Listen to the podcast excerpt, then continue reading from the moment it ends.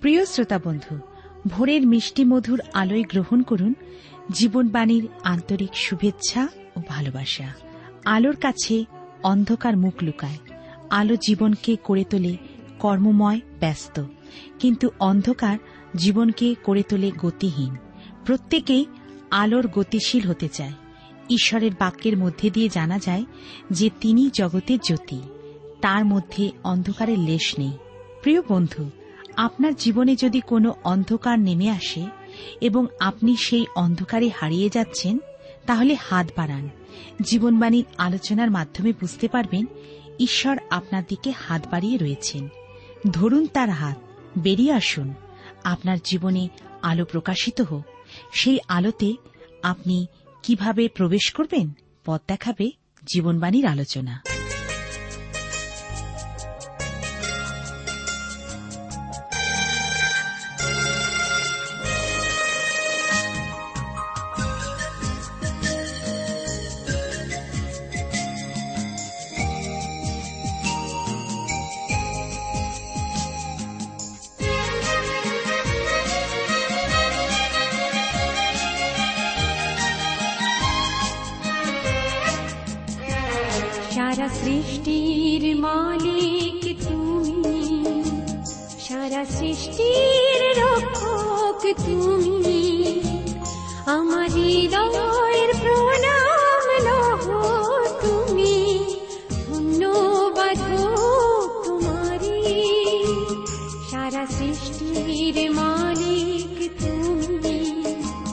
शरा सृष्टि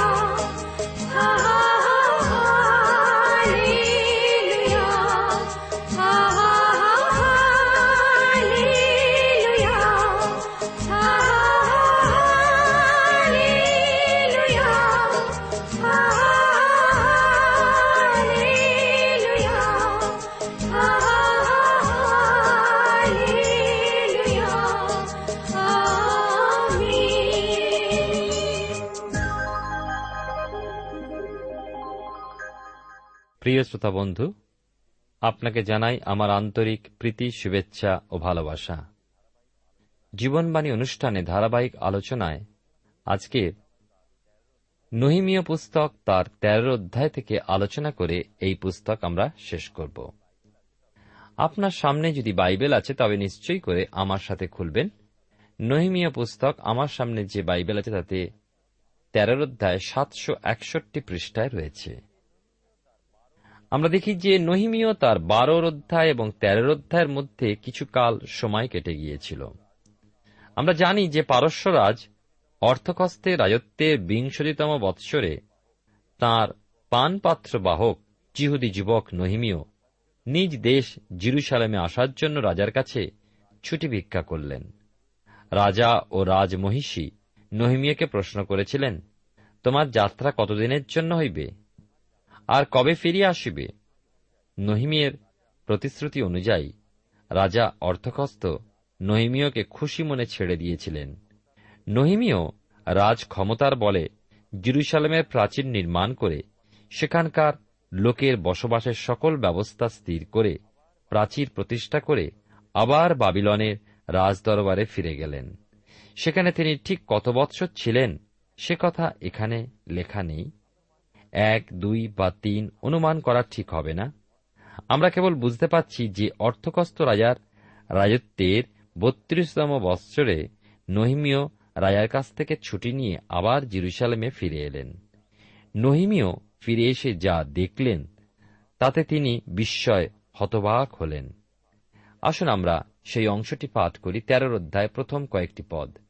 সেই দিন লোকদের কর্ণগোচরে মসির পুস্তক পাঠ করা হইল, তন্মধ্যে লিখিত এই আজ্ঞা পাওয়া গেল, অম্মনীয় কিংবা মোয়াবীয় লোক কখনো ঈশ্বরের সমাজে প্রবেশ করিতে পাইবে না, কেন তাহারা অন্য জল লইয়া ইসরায়েল সন্তানগণের সহিত সাক্ষাৎ করে নাই, বরং তাহাদিকে সাপ দিতে তাহাদের প্রতিকূলে বিলিয়মকে ঘুষ দিয়াছিল।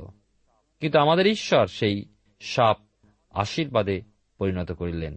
তখন তারা এই ব্যবস্থা শুনিয়া সমগ্র মিশ্রিত জনতাকে ইসরায়েল হইতে পৃথক করিল। আসুন আমরা প্রার্থনায় যাই। প্রেমা পিতা ঈশ্বর, তোমার পবিত্র নামের ধন্যবাদ করি, তোমার দয়া অনুগ্রহের জন্য কৃতজ্ঞ হই। আজকের এই সুন্দর সময় তুমি আমাদেরকে তোমার চরণতল এনেছ যেন তোমার বাক্যের মধ্যে দিয়ে আমরা তোমার নিগুড় বিষয় সকল জানতে পারি। তুমি আমাদের অযোগ্যতা, অপরাধ ক্ষমা করো। তোমার পবিত্র আত্মার চালনায় আমাদেরকে রাখো। তোমার আবেশে থাকতে সাহায্য করো। তোমার শান্তি, আনন্দ দ্বারা আমাদেরকে ঘিরে রাখো। অযোগ্যতা সকল ক্ষমা করো। ধন্যবাদ, গৌরব, মহিমা শুধুমাত্র তোমাকে দান করে প্রার্থনা যিশুর নামে চাই। আমেন।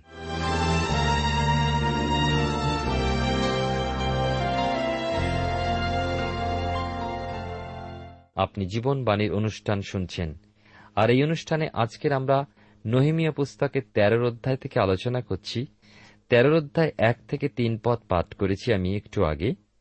আমরা দেখি যে জিরুসালামের লোকদের কাছে নিয়মিতভাবে মসির পুস্তক পাঠ করা হতো।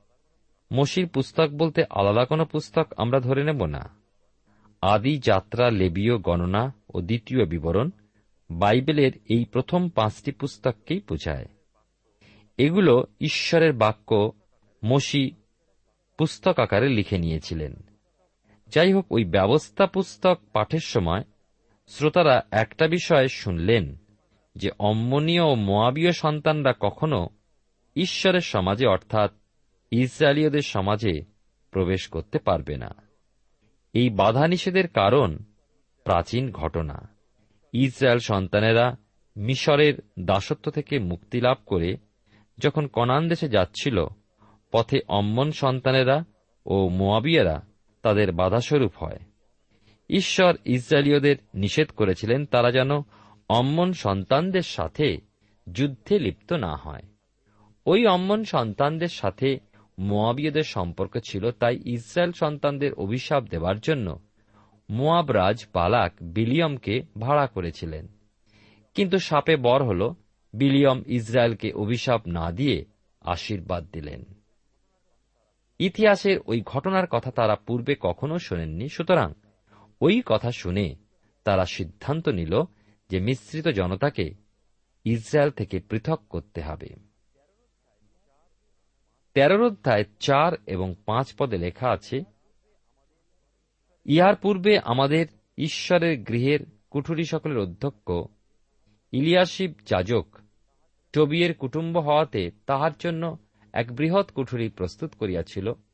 পূর্বে লোকেরা সেই স্থানে নিবেদিত ভক্ষ নৈবেদ্য, কুন্দুরু ও পাত্র সকল এবং লেবীয়দের, গায়কদের ও দ্বারপালদের নিমিত্ত আজ্ঞাপিত শস্য, দ্রাক্ষারস ও তৈলের দশমাংশ এবং যাজকদের প্রাপ্য উত্তোলনীয় উপহার সকল রাখিত। আমরা দেখি যে আর বাছাই করতে গিয়ে দেখা গেল, বিশেষ করে মিশ্রিত জনতাকে ইসরায়েল থেকে পৃথক করতে গিয়ে ইলিয়াসিব নামে এক প্রবীণ যাজক যিনি ঈশ্বরের গৃহের অধ্যক্ষ ছিলেন, তিনি এক কাণ্ড করে বসে আছেন। যে টবিও জিরুসালেম গঠনে বাধা সৃষ্টি করেছিলেন সেই লোকের পুত্র বা কন্যার সাথে নিজ পুত্র বা কন্যার বিবাহ সম্বন্ধ করে তার আত্মীয় হয়েছেন। কেবল তাই না, টবিওকে রাখার জন্য মন্দিরের সেই স্টোর রুমটা বড় করে টবিওর জন্য সুন্দর সাজানো কুঠির প্রস্তুত করে দিয়েছেন। সর্ষের মধ্যেই ভূত, সেই অবস্থার মধ্যে কি হল আমরা দেখি, ছয় থেকে নয় পদে কিন্তু এই সকল ঘটনার সময় আমি জিরুসালামে ছিলাম না, কেননা বাবিল রাজ অর্থকস্তের দাত্রিংশ বৎসরে আমি রাজার কাছে গিয়া কিছুদিনের পর রাজার নিকট হইতে বিদায় লইলাম। পরে আমি জিরুসালামে আসিলাম আর ইলিয়াসিব টবিয়ের জন্য ঈশ্বরের গৃহের প্রাঙ্গণে কুঠুরি প্রস্তুত করিয়া যে অপকর্ম করিয়াছিল, তাহা অবগত হইলাম। ইহাতে আমার অতিশয় অসন্তোষ জন্মিল। তাই ওই কুঠুরি হইতে টবিয়ের সমস্ত গৃহ সামগ্রী বাহির করিয়া ফেলিলাম। আর আমি আজ্ঞা দিয়া কুঠুরি সকল সূচি করাইলাম, এবং সেই স্থানে ঈশ্বরের গৃহের পাত্র সকল ভক্ষ নৈবেদ্য কুন্দুরু পুনর্বার আনাইলাম। এই ঘটনা যা ঘটেছিল, নহিমীয় যখন বাবিলনে চলে গিয়েছিলেন মাঝখানে, নহিমীয় ফিরে এসে প্রথম কথা বললেন, টবিওকে বার করো। পারস্যরাজ অর্থকস্তের বত্রিশ বৎসর রাজত্বকালে নহিমীয় দ্বিতীয়বার জিরুসালামে ফিরে এসেছিলেন। নহিমীয় যখন জানতে পারলেন যে টবিও মন্দিরের কুঠুরিতে বাস করছে, তিনি ওই কুঠুরিতে গিয়ে টবিয়ের সব বাক্স বিছানা ছুঁড়ে বাইরে ফেলে দিলেন এবং কুঠুরি ধুয়ে যাজকদের দিয়ে তিনি সূচি করিয়ে মন্দিরে খাদ্যদ্রব্য, মন্দিরে পাত্র, অন্যান্য জিনিস এনে কুঠুরিতে রাখলেন। টবিওকেও স্পষ্ট কথায় বলেছিলেন, এই স্থানে বাস করার অধিকার তোমার নেই। দশ পদে দেখি লেখা আছে, আর আমি জানিতে পাইলাম, লেবীয়দের অংশ তাহাদিওকে দেওয়া হয় নাই। তজ্জন্য কর্মকারী লেবিয়েরা ও গায়কেরা পলাইয়া প্রত্যেকে আপন আপন ভূমিতে গিয়াছে। এবার নহিমীয় ঈশ্বরের গৃহের দিকে, অর্থাৎ মন্দিরের দিকে দৃষ্টি দিলেন আর দেখলেন যে লেবীয়রা নেই, গায়করাও নেই। আর তিনি অধ্যক্ষদের জিজ্ঞাসা করলেন, লেবিয়েরা ও গায়কেরা কোথায়? ঘর ফাঁকা কেন? এবং এগারো, বারো এবং তেরো পদে আমরা দেখতে পাই তাহাতে আমি অধ্যক্ষ দিওকে অনুযোগ করিয়া কহিলাম ঈশ্বরের গৃহ কেন পরিত্যক্ত হইল? পরে উহাদিওকে সংগ্রহ করিয়া স্ব পদে স্থাপন করিলাম, আর সমস্ত জিহুদার শস্যের দ্রাক্ষারসের তৈলে দশমাংশ ভাণ্ডারে আনিতে লাগিল। আর আমি সেলিমীয় যাজকদের সাধক অধ্যাপককে এবং লেবীয়দের মধ্যে পদায়কে ও তাহাদের অধীনে মত্তনিয়ের পৌত্র শক্কুরের পুত্র হাননকে ও ভাণ্ডার সময়ের অধ্যক্ষ করিলাম, কেন তারা বিশ্বস্ত গণিত ছিল আর তাহাদের ভাতৃগণকে অংশ বিতরণ করা তাহাদের কার্য হইল। নহিমিও শুনে দুঃখ পেলেন যে লেবীয়দের ও গায়কদের প্রাপ্য দেওয়া হয় না, তাই তারা নিজ নিজ গ্রামে ফিরে গিয়েছে। নহিমিয়া তাদের আবার ফিরিয়ে এনে মন্দিরের ঘর পূর্ণ করলেন এবং জিহুদার লোকেরা আবার নিয়মিত শস্য দ্রাক্ষারস তেল, মন্দিরের ভাণ্ডারে আনতে লাগল। নহিমীয় আরও একটা কাজ করলেন। মন্দিরের ভাণ্ডারের ভার বিশ্বস্ত নূতন কয়েকজনকে দিলেন। এদের মধ্যে সেলিমীয়, যাজক, অধ্যাপক সাধক, লেবীয়দের মধ্যে পদায় ও হাননকে নিযুক্ত করলেন। তেরোর অধ্যায়, চোদ্দ পদে লেখা আছে, হে আমার ঈশ্বর, এ বিষয়ে আমাকে স্মরণ করো। আমি আপন ঈশ্বরের গৃহের জন্য ও তৎসংক্রান্ত ক্রিয়া পদ্ধতির জন্য যে সকল সাধু কার্য করিয়াছি, তাহা লুপ্ত করিও না। নহিমিও আরও শুনলেন যে লোকেরা ঈশ্বরের নিয়ম লঙ্ঘন করেছে, তাই তিনি ঈশ্বরের কাছে ক্ষমা প্রার্থনা করলেন। পনেরো থেকে ১৯ পদে আমরা দেখতে পাই, ওই সময় আমি জিহুদার মধ্যে কতকগুলি লোককে বিশ্রামবারে দ্রাক্ষা যন্ত্র মাড়িতে আটি আনিতে ও গর্ধপের উপরে চাপাইতে এবং বিশ্রামবারে দ্রাক্ষারস, দ্রাক্ষাফল ও ডুমুরাদি সকল দ্রব্যের বোঝা জিরুসালামে আনিতে দেখিলাম। তাহাতে যেদিন তাহারা ভোগ্যদ্রব্য বিক্রয় করিতেছিল সেই দিন আমি তাহাদের বিরুদ্ধে সাক্ষ্য দিলাম। আশ্বরের কতগুলি লোক নগরে বাস করিত, তাহারা মৎস্য, সর্বপ্রকার বিক্রয়ের বিক্রয় দ্রব্য আনিয়া বিশ্রামবারে জিউদা সন্তানদের কাছে ও জিরুসালামে বিক্রয় করিত। তখন আমি জিউদার প্রধান লোকদিকে অনুযোগ করিয়া কইলাম তোমরা বিশ্রামবার অপবিত্র করো একই কুকার্য করিতেছ? তোমাদের পিতৃপুরুষেরা কি সেইরূপ করিত না? আর তন নিমিত্ত আমাদের ঈশ্বর কি আমাদের উপরে ও এই নগরের উপরে এই সকল অমঙ্গল ঘটান নাই? আবার তোমরা বিশ্রামবার অপবিত্র করিয়া ইসরায়েলের উপরে আরও ক্রোধ বর্তাইতেছ। পরে বিশ্রামবারের পূর্বে জিরুসালামের দ্বার সকল ছায়াগ্রস্ত হইলে আমি কবাট বদ্ধ করিতে আজ্ঞা করিলাম। আরও কইলাম বিশ্রামবার অতীত না হইলে এই দ্বার মুক্ত করিও না। আর বিশ্রামবারে যেন কোনো বোঝা ভিতরে আনিত না হয়। এই জন্য আমি আপনার কয়েকজন যুবককে দ্বারে নিযুক্ত করিলাম। আমরা দেখতে পাই, বিশেষ করে পনেরো থেকে উনিশ পদে নহিমিয়া পুস্তকের তেরোর অধ্যায়, বিশ্রামবারে কোনো বিদেশের কাছ থেকে কোনো প্রকার জিনিসপত্র কেনা তাদের বারণ ছিল। তারা তা প্রতিজ্ঞাও করেছিল। আমরা চুক্তি এর আগে দেখেছি কিন্তু নহিমিয়া দেখলেন সেই বিশ্রামবার পালনে জিহুদিরা শিথিল হয়েছে। তাই তিনি নির্দেশ দিলেন যেন বিশ্রামবারে পূর্ব সন্ধ্যায় নগর দ্বার বন্ধ হবে এবং বিশ্রামবার শেষ হলে পরদিন সূর্যোদয় হলে দ্বার খোলা হবে। প্রিয় ভাই ও বোন, আমরা অনেকেও আছি। আমাদের, বিশেষ করে প্রভুর দিন রবিবার, তার চরণতলে না কাটিয়ে আমরা বিভিন্ন ব্যবসা বাণিজ্যে, নিজেদের কার্যে, সংসারের কার্যে আমরা ব্যস্ত থাকি এবং এর মধ্যে দিয়ে আমরা ঈশ্বরের আশীর্বাদ থেকে বঞ্চিত হই। আসুন ঈশ্বরের বাক্য শোনার মধ্যে দিয়ে আমরা শিখি, বুঝি এবং আমাদের জীবনের দুর্বলতাকে খুঁজে দেখে তা যেন আমরা থেকে দূরে যাই এবং ঈশ্বরের ইচ্ছা অনুসারে চলতে পারি। আসুন তার সম্মান ও গৌরব দান করি।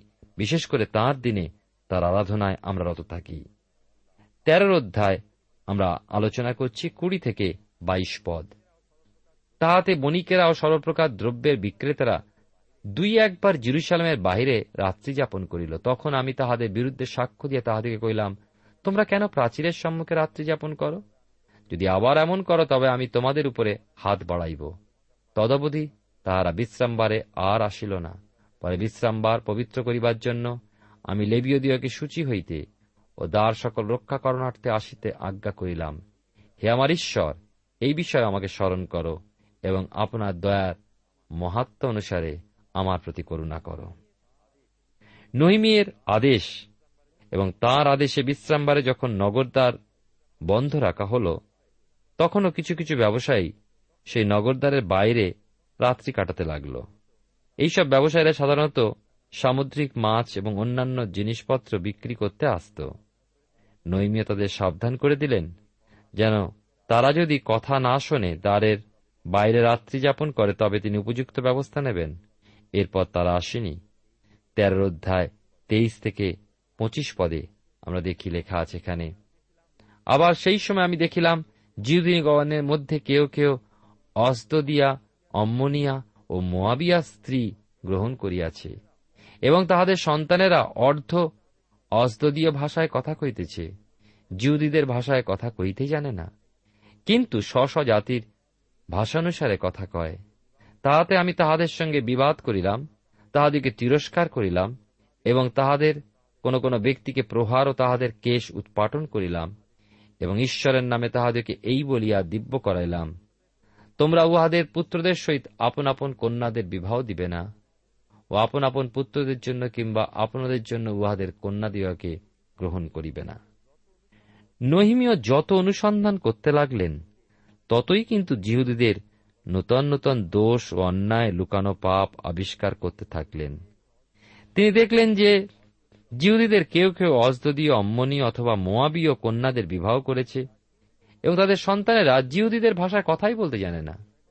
কিন্তু বিদেশীয় ভাষায় কথা বলে। নহিমিয়া এইসব দেখে শুনে ভীষণ রেগে গেলেন। তাদের কেবল প্রচণ্ড ভৎসনা করলেন তা নয়, কিন্তু কোন কোন ব্যক্তিকে প্রহার করলেন। তেরোর অধ্যায় ছাব্বিশ থেকে আঠাশ পদে আমরা দেখি ইসরায়েল রাজ সলমন, এই সকল কার্য করিয়া কি অপরাধী হন নাই? কিন্তু অনেক জাতির মধ্যে তাহার তুল্য কোন রাজা ছিল না। আর তিনি আপন ঈশ্বরের প্রিয়পাত্র ছিলেন এবং ঈশ্বর তাকে সমস্ত ইসরায়েলের উপরে রাজা করিয়াছিলেন। তথাপি বিজাতীয় স্ত্রীরা তাহাকেও পাপ করাইয়াছিল। অতএব আমরা কি তোমাদের এই কথায় কর্ণপাত করিব যে তোমরা বিজাতীয় কন্যাদিওকে বিবাহ করিয়া আমাদের ঈশ্বরের বিরুদ্ধে সত্যালঙ্ঘন করিবার নিমিত্তে এই সমস্ত মহাপাপ করিবে? আঠাশ পদে লেখা আছে ইলিয়াসিব মহাজাজকের পুত্র, জিহদার এক পুত্র, হরণীয় সনবল্লটের জামাতা ছিল। এই জন্য আমি আপনার নিকট হইতে তাহাকে তাড়াইয়া দিলাম। আমরা দেখতে পাচ্ছি যে নহিমীয় জিহুদীদের অতীতের বিষয়ও স্মরণ করে দিলেন। তিনি রাজা সলমনের কথা বললেন, যদিও ঈশ্বরের অনুগ্রহে মহাজ্ঞানী হয়েছিলেন তাঁর তুল্য রাজা কেউ ছিল না। তথাপি সেই পরজাতিয়া স্ত্রী গ্রহণ করায় ওই স্ত্রীরা তাকে পাপের মধ্যে ঠেলে দিয়েছিল। সুতরাং এই সমস্ত পরজাতীয় বা বিজাতীয়দের বিবাহ করে তোমরাও কি ঈশ্বরের বিরুদ্ধে সত্যালঙ্ঘন করছ না? তোমরাও কি মহাপাপ করবে?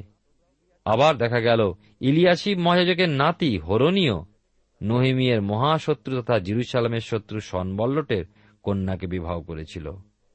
নহিমীয় হরণীয়কে তাড়িয়ে দিলেন। শেষ কয়েকটি পদ তেরোর অধ্যায় নহিমিয়া পুস্তকের আমরা উনত্রিশ পদ থেকে একত্রিশ পদে দেখতে পাই। হে আমার ঈশ্বর, তাহাদিওকে স্মরণ করো। কেন তাহারা যাজকের পদ এবং যাজকের পদের ও লেবীয়দের নিয়ম কলঙ্কিত করিয়াছে? এইরূপে আমি বিজাতীয় সকলের হইতে তাহাদিকে পরিষ্কার করিলাম এবং প্রত্যেকের কার্যানুসারে যাজকদের ও লেবীয়দের রক্ষণীয় স্থির করিলাম। আর নিরূপিত সময় কাষ্ঠদান জন্য অগ্রিমাংস সকলের জন্য লোক নিযুক্ত করিলাম। হে আমার ঈশ্বর, মঙ্গলার্থে আমাকে স্মরণ করো। যে সমস্ত যাজক, যাজকীয় পদ এবং লেবীয়রা তাদের পদ ও কর্তব্য বিষয় সত্যালঙ্ঘন করে তাদের কলঙ্কিত করেছিল, তাদের সূচি করলেন এবং যাজক ও লেবীয়দের কর্তব্যে পুনর্নিয়োগ করলেন এবং তাদের যা পাওনা সে বিষয়ে নির্দেশ দিলেন। শেষে নহিমীয় ঈশ্বরের কাছে দয়া ভিক্ষা করলেন। নহিমি এমন এক ব্যক্তি ছিলেন, ঈশ্বরের নিয়ম ও ব্যবস্থা রক্ষায় এবং গৌরব রক্ষায় অগ্রণী ছিলেন। নহিমিয়কে মহান নহিমিয়া বললে, অতুক্তি হবে না, প্রিয় ভাই ও বোন। একজন ব্যক্তি, যিনি যাজক ছিলেন না বা পুরোহিত ছিলেন না, রাজপ্রাসাদে কাজ করতেন, পানপাত্র বাহক রূপে তার হৃদয়ের বোঝা তার যে দর্শন, প্রভুর প্রতি ভালোবাসা ভক্তি, তার জাতির জন্য যে ক্রন্দন, তাকে কেমনভাবে ঈশ্বর ব্যবহার করেছিলেন তা আমরা দেখে অবাক হয়ে যাই। তাই আসুন আজকের এই ঈশ্বরের বাক্য শুনতে শুনতে আমার আপনার জীবনে যেন ঈশ্বর একইভাবে কাজ করেন। আমরা যেখানেই কাজ করি না কেন, যে অবস্থায় থাকি না কেন, যদি আমাদের হৃদয়ের মধ্যে ঈশ্বরের প্রতি ভালোবাসা, ভক্তি এবং তার সঙ্গে আমরা যুক্ত থাকি এবং তার লোকদের প্রতি আমাদের যদি ক্রন্দন থাকে, তাহলে নিশ্চয়ই করে আমরা হারিয়ে যাওয়া মানুষের দুঃখ এবং নিপীড়িত এবং বিভিন্ন অবস্থার মধ্যে মানুষের পাশে গিয়ে তাদের সেবায় আমাদের আত্মনিয়োগ করতে পারব। প্রিয় শ্রোতা বন্ধু, প্রিয় ভাই ও বোন, ঈশ্বর তখনই আমাদেরকে ব্যবহার করেন যখন আমরা তার হাতে নিজেদের জীবনকে সমর্পণ করি। তেইশ পদ থেকে লেখা আছে তেরোর অধ্যায় নৈমিয়া পুস্তকে আবার সেই সময় আমি দেখিলাম জিহুদিয়া কেউ কেউ অজদিয়া অম্মনিয়া, মোয়াবিয়া স্ত্রী গ্রহণ করিয়াছে এবং তাহাদের সন্তানেরা অর্ধ অজদীয় ভাষায় কথা কইতেছে জিহুদীদের ভাষায় কথা কইতে জানে না, কিন্তু শশা জাতির ভাষানুসারে কথা কয়। তাতে আমি তাহাদের সঙ্গে বিবাদ করিলাম তাহাদেরকে তিরস্কার করিলাম এবং তাহাদের কোন কোন ব্যক্তিকে প্রহার ও তাহাদের কেশ উৎপাটন করিলাম। এবং ঈশ্বরের নামে তাহাদেরকে এই বলিয়া দিব্য করাইলাম। তোমরা উহাদের পুত্রদের সহিত আপন কন্যাদের বিবাহ দিবে না, ও আপন পুত্রদের জন্য কিংবা আপনাদের জন্য উহাদের কন্যাদিওকে গ্রহণ করিবে না। মিশ্র বিবাহ ঈশ্বর বারণ করেছিলেন। আর আমরা দেখতে পাই, ইসরায়েলের জীবনে সেই অপবিত্রতা প্রবেশ করেছিল মিশ্র বিবাহের জন্য। রাজা সলমনের বিষয়ে লেখা আছে যে, ইসরায়েল রাজ সলমন এই সকল কার্য করিয়া কি অপরাধী হন নাই? কিন্তু অনেক জাতির মধ্যে তাহার তুল্য কোন রাজা ছিল না। আর তিনি আপন ঈশ্বরের প্রিয় পাত্র ছিলেন এবং ঈশ্বর তাহাকে সমস্ত ইসরায়েলের উপরে রাজা করিয়াছিলেন। আমাদের সমস্ত গুণাগুণ থাকলেও, আমাদের অনেক সেবা কাজের মধ্যে যুক্ত থাকলেও, আমাদের চরিত্র জীবন সব থেকে গুরুত্বপূর্ণ।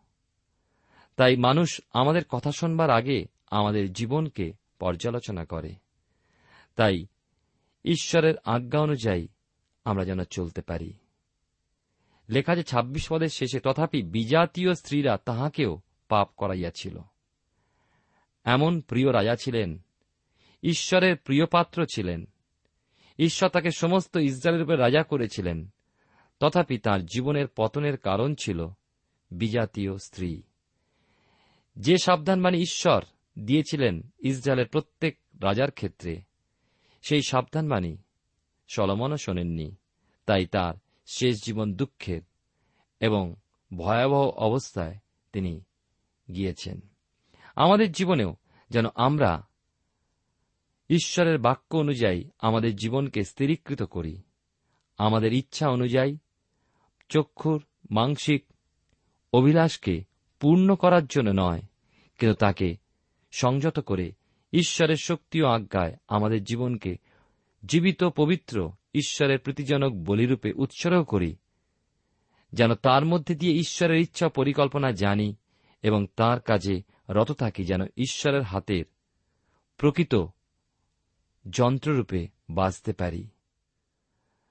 তার হাতের ফুল হিসাবে সৌরভিত হতে পারি এবং তার হাতের, যেন পেন্সিল রূপে লিখতে পারি। ঈশ্বর আমাদেরকে সাহায্য করুন, যেন আমাদের জীবনের দুর্বলতা দ্বারা আমরা যেন পিছিয়ে না পড়ি। ঈশ্বরের চরণতলে সমর্পিত হয়ে আমাদের সমস্ত পাপ, অন্যায়, অধার্মিকতা স্বীকার করে নবজন্মের মধ্যে দিয়ে এগিয়ে চলি।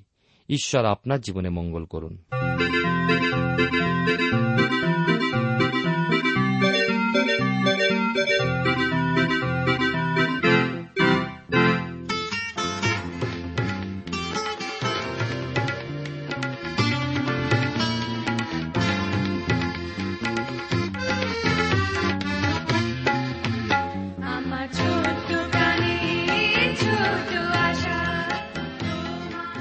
প্রিয় শ্রোতা বন্ধু এতক্ষণ শুনলেন বাইবেল থেকে জীবনবাণীর আজকের আলোচনা। আমাদের অনুষ্ঠান কেমন লাগল? যদি এই বিষয়ে আপনি আরও কিছু জানতে চান এবং আপনার যদি বাইবেল না থাকে, তাহলে বাইবেল ছাড়া এই অনুষ্ঠান আপনি কেমনভাবে বুঝতে পারছেন, আমাদের ঠিকানায় শীঘ্রই লিখে জানান। আমরা খুব খুশি হব যদি আপনি চিঠির সাহায্যে বা ফোনে এস এম এস এ অথবা ইমেলের সাহায্যে আমাদের সাথে যোগাযোগ করেন। আমাদের ঠিকানা হল Jibanbani T WR India, post box number এক ছয় নয় দুই পাঁচ, কলকাতা সাত লক্ষ চৌত্রিশ। আবার বলছি, Jibanbani T WR India, post box number এক ছয় নয় দুই পাঁচ, কলকাতা সাত শূন্য শূন্য শূন্য তিন চার।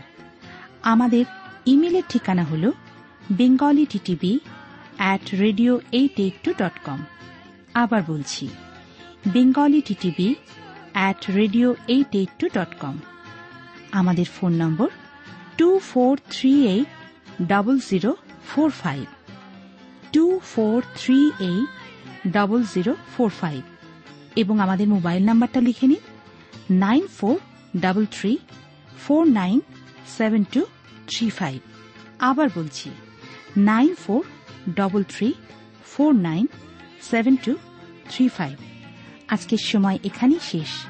বিদায় নিচ্ছি। নমস্কার।